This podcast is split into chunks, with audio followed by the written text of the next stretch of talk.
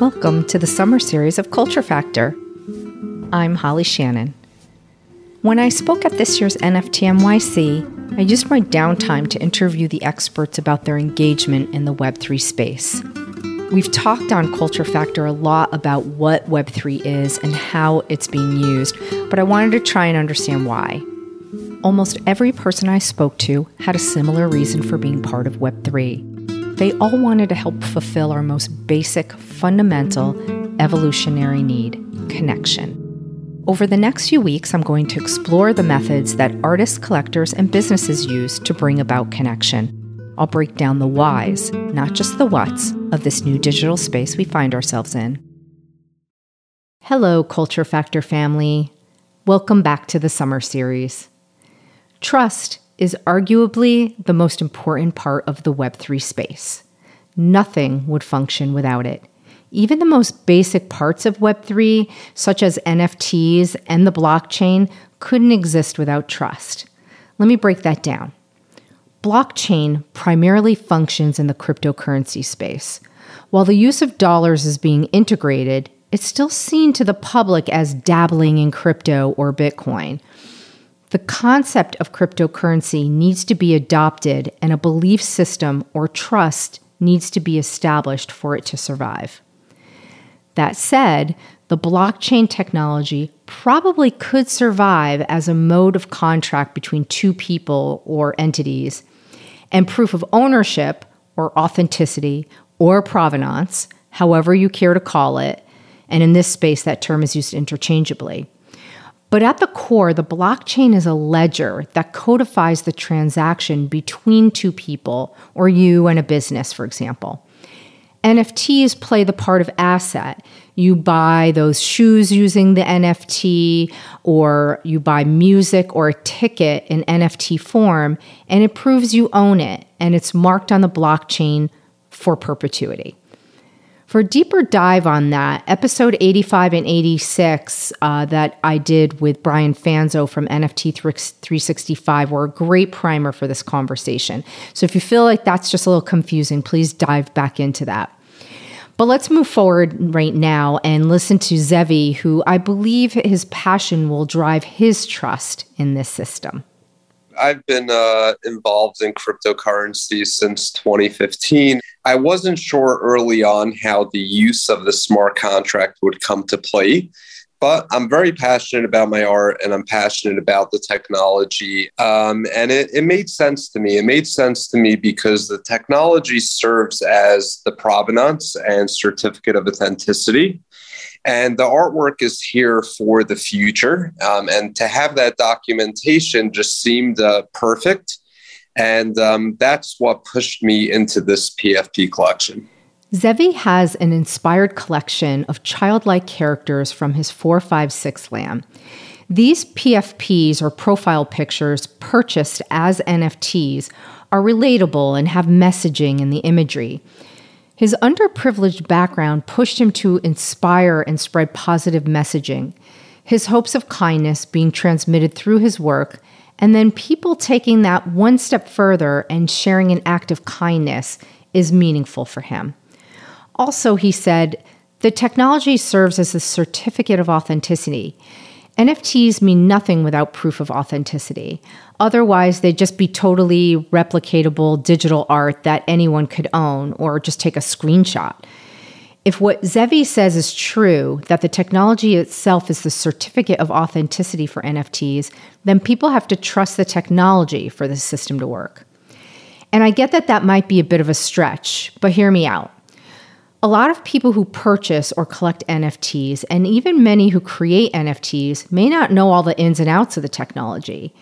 As we've heard in previous episodes, there are a lot of platforms whose goal is to straighten out the learning curve for people so they can participate without spending months learning how to code or how all these complicated systems work, which is great. People are working hard to keep this space inclusive for anyone who wants to participate.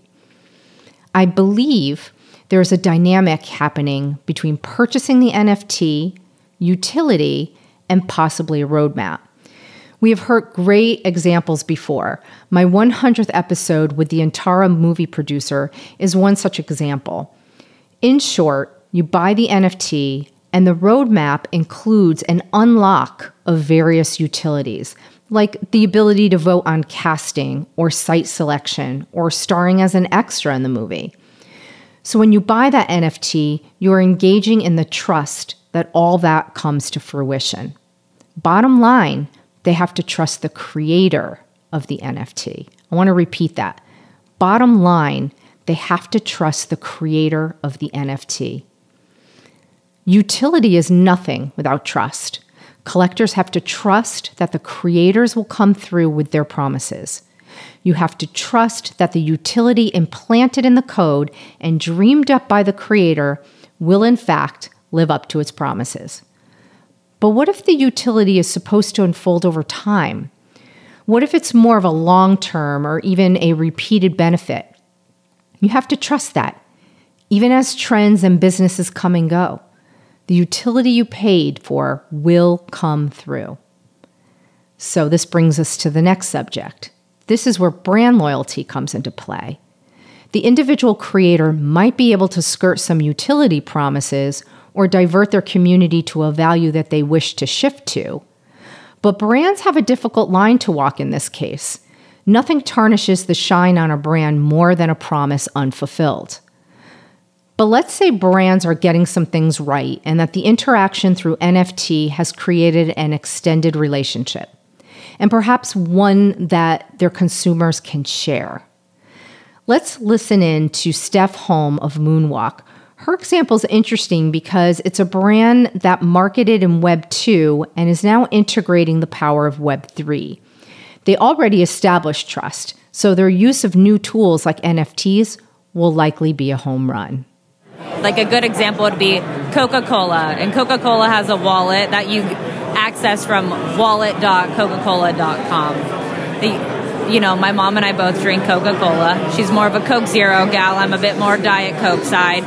But we both are loyal to that brand, and we know that we can earn t- tokens for that loyalty for taking various actions and they're doing that through NFTs and a token. So we go to wallet.coke.com, we sign in with our email, we know how to do that, we upload our credit card, we buy an NFT, even though my mom doesn't know what an NFT even stands for. She knows that every month because I own this NFT, I'm going to get a delivery of Coke.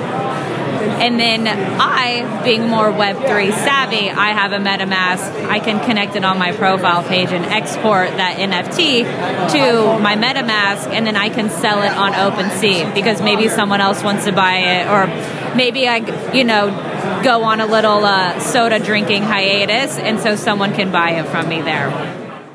Steph's example is a really interesting intersection between brand loyalty and trust and utility.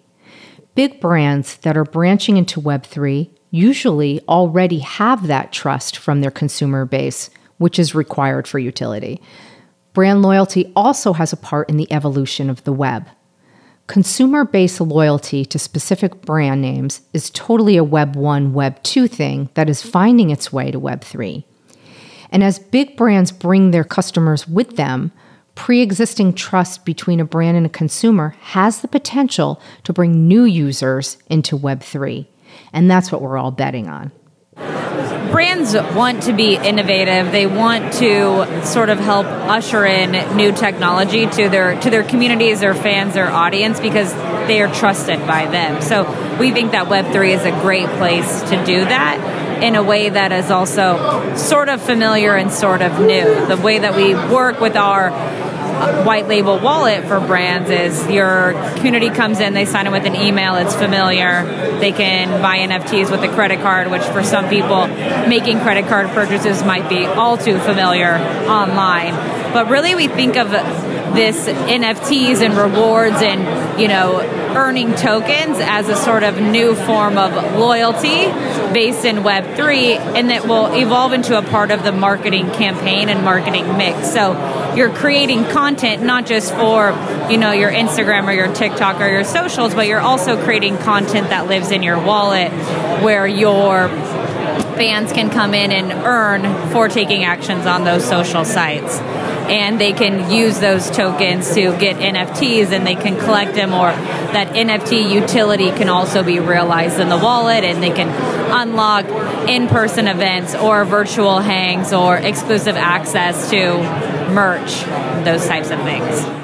I believe trust plays a part in brand extension, brand ambassadors, the growth of influence, and some very creative activations.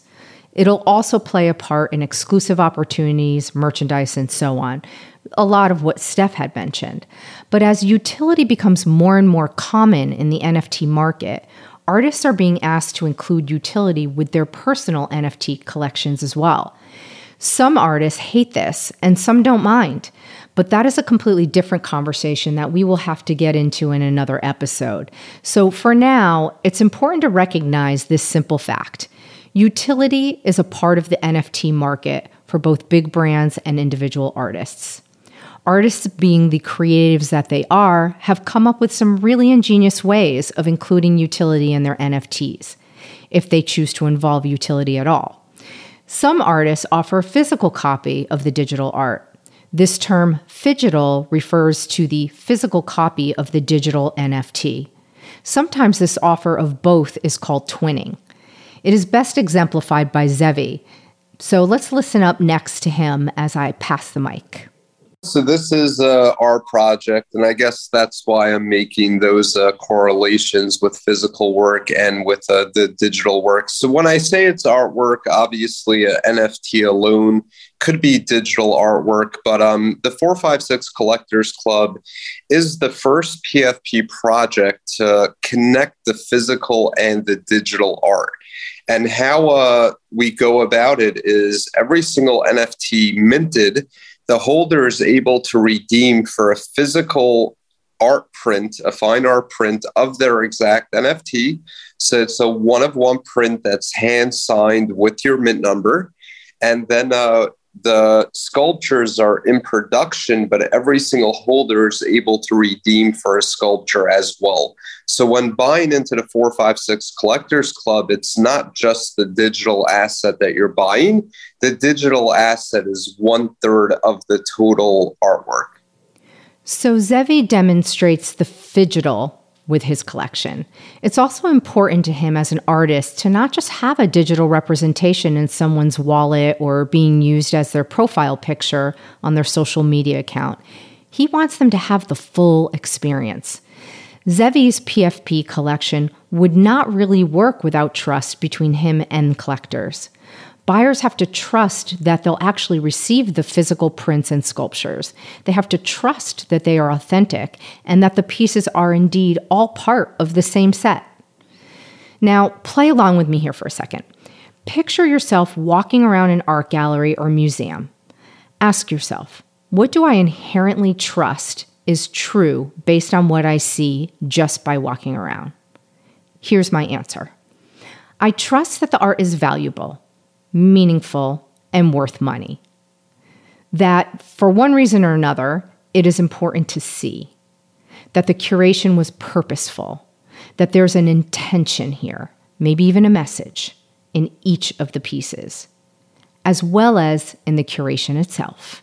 And that is up to me to decipher it. Putting art in the framework of a gallery or museum, no pun intended, naturally makes me believe these things because of the functions of galleries and museums in our world. Now, go back to your imagined gallery and replace all the paintings with digital art because that's what Tori Madison did. So, in the episode on user experience, we heard from Tori. She told us about her work as a curator in a physical digital NFT gallery. And I'm going to ask you to make the mental leap here. This is also a conversation about the metaverse because there are imagined galleries in that space. But what's so interesting with Tori is that she created something physical as well as digital so that your mind can make that mental leap in what it believes a museum or a gallery is and what value it brings to the art. So it's a digital gallery. It's a, it's a physical space that you can actually go and enter. It's a physical space. And um, it is the first location in all of Tulum that actually has a Bitcoin ATM. And so there's a Bitcoin ATM there and it's a physical location. So if you ever, ever visit, it's the, the main road to the beach. you can come by and it's just called the NFT boutique. And that's where we're uh, physically representing all of our digital digital NFT collections. It's just a showcase of them. I am totally fascinated by this space, and I'm hopeful that we all make it to Tulum one day to experience this. So if you get there, please report back to Culture Factor. Now, in context to our conversation, putting digital art in a physical gallery asks viewers for the same kind of trust in digital art as they have in physical art. In fact, it might even be easier to have that kind of trust in digital art when it is in a physical space because it's in a setting we are already familiar with. Recall our last episode on the role of design in the evolution of the web and how developers use certain familiar aspects of Web 2 for Web 3 outcomes. This gallery is doing the same thing. The gallery designs a version of something you already know and are familiar with and places something new in that familiar framework. As a result, trust between the consumer and the art is strengthened. Think even further back to the first episode of this season on user experience. This gallery is an evolution of user experience, too. It takes an experience you already know and understand and evolves it to fit Web3. I believe my art constantly evolves. I mean, just today I was painting with acrylic paint, so um, I'm at a paint party, and so like I will never stop painting and doing glass blowing and doing um, sculpture. In fact, I am the first uh, female glassblower on the blockchain. Um, I last NFT NYC I uh, minted my first uh, glass blown artwork, and it comes as the unlockable. Um, so the collector can actually request the actual glass sculpture. And uh, yeah, I sold that last year during NFT NYC, and I'm planning on releasing another one. Speaking with Creatress made me wonder if a piece of art is phygital, is it more valuable than if it were just physical or just digital? And on a larger scale, is it possible that Web 2 and Web 3 make each other more valuable? These are really important questions, and I'd love to just sit in this space and talk only about that. But I'd be remiss if I don't dive into a little piece about community. Um, so let me jump forward a little. I'll ask you to put a pin in that. Um, while artists have to be very trustworthy when it comes to Web3, they also have to trust their community. Tori made an interesting point here, so let's listen into that. I mean, at first it was just the art, and now it's the roadmap, and now it's the utility, and now it's all these extra added things to, you know, what makes your digital art better than the others and why should I join and why should I join your community and your community has X amount of people and followers. And so it's just like, yeah. And so it's just like, it, it's, it's interesting. So there's some that I think are just amazing and really cool. It's, it's like, heck yes, I want to be part of this. And then, but I can also see the perspective that for artists that it could be quite overwhelming Mm-hmm. And I mean, I feel the space in general is quite overwhelming. I mean, we spent the week here in New York City. It's been absolutely crazy. We're meeting so many people that are just doing amazing things.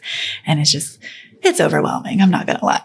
And so, and so we're just navigating, you know, we're navigating best practices. What does this look like? And so in a way for me, it's just, it's exciting and it keeps me moving forward and we're going to, we're going to, we're going to figure it out and we're going to figure out what works, what doesn't work. And, it's it's a cool time to be in the space, and it's been super fun. So now I'm going to share uh, a famous acronym, so famous it's just Web3 space right now. It's called WAGMI, and it stands for We Are All Gonna Make It. I think Tori emits that energy, right? Creatress, who is a physical artist but is now creating VR uh, art in the metaverse and in galleries all over live. She does live activations. I think she has a lot of the WAGMI energy as well. Let's listen in.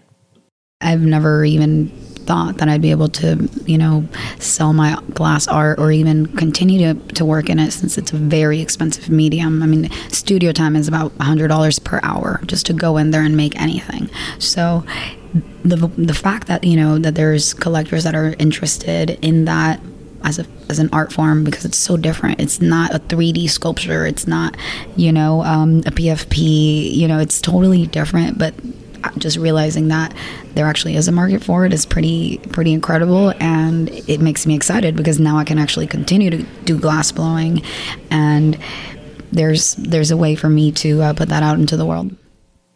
There is a beautiful opportunity for symbiosis between artists and collectors if they both trust each other. If artists trust that there are collectors who want their work, that means they get to make more of their work without fear and get paid to do it. If collectors trust the artists, collecting becomes more appealing because they know the NFTs they buy are valuable. And hopefully, this mutual trust results in community. Right when I launched my first collection called Doso, that's when I realized like this is great because uh, not a lot of artists sell their work and um, me personally, I was selling paintings before, and for me to sell digital art online and that holds value just blows my mind, right? It's like it just gives so many opportunities for so many different people, photographers, artists, and game developers and stuff like that. So I really appreciate the space. It's indescribable. I mean, it's literally my childhood dreams. I've always just wanted to be an artist, and I somehow got caught up in the commercial photography space, which I did for 15 years, but it was never my passion. So now to make art and for collectors to collect it, I mean, it's just like just like some kids wanted to be an astronaut, some kids wanted to be in the NFL. Like I just wanted to make art and sell it, and so um, yeah, for people to buy that just means everything.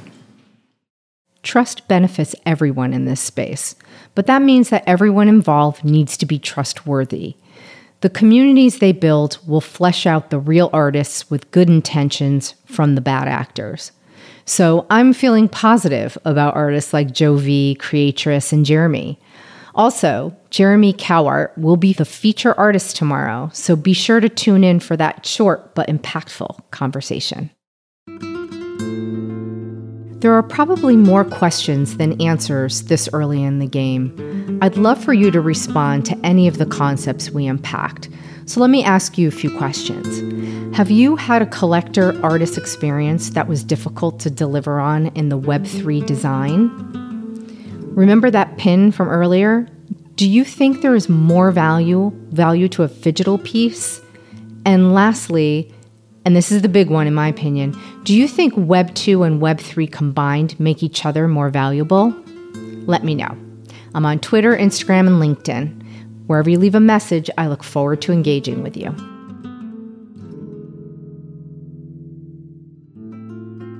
Hey, Culture Factor family. I have been enjoying rose over this very hot summer, and Harmony Wine has been my newest addiction.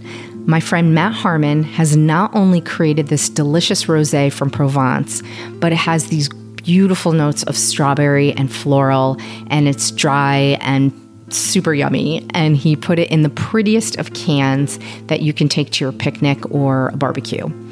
Matt and I agree that the best rosé comes from the south of France. That's probably why we're friends. and he is going to be giving you, my Culture Factor family, 20% off. Your Harmony Wine link is in the show notes. This summer is coming in hot. Please share this episode of Culture Factor now and listen with your friends. It's always more fun that way. And don't forget the Harmony Wine Rosé.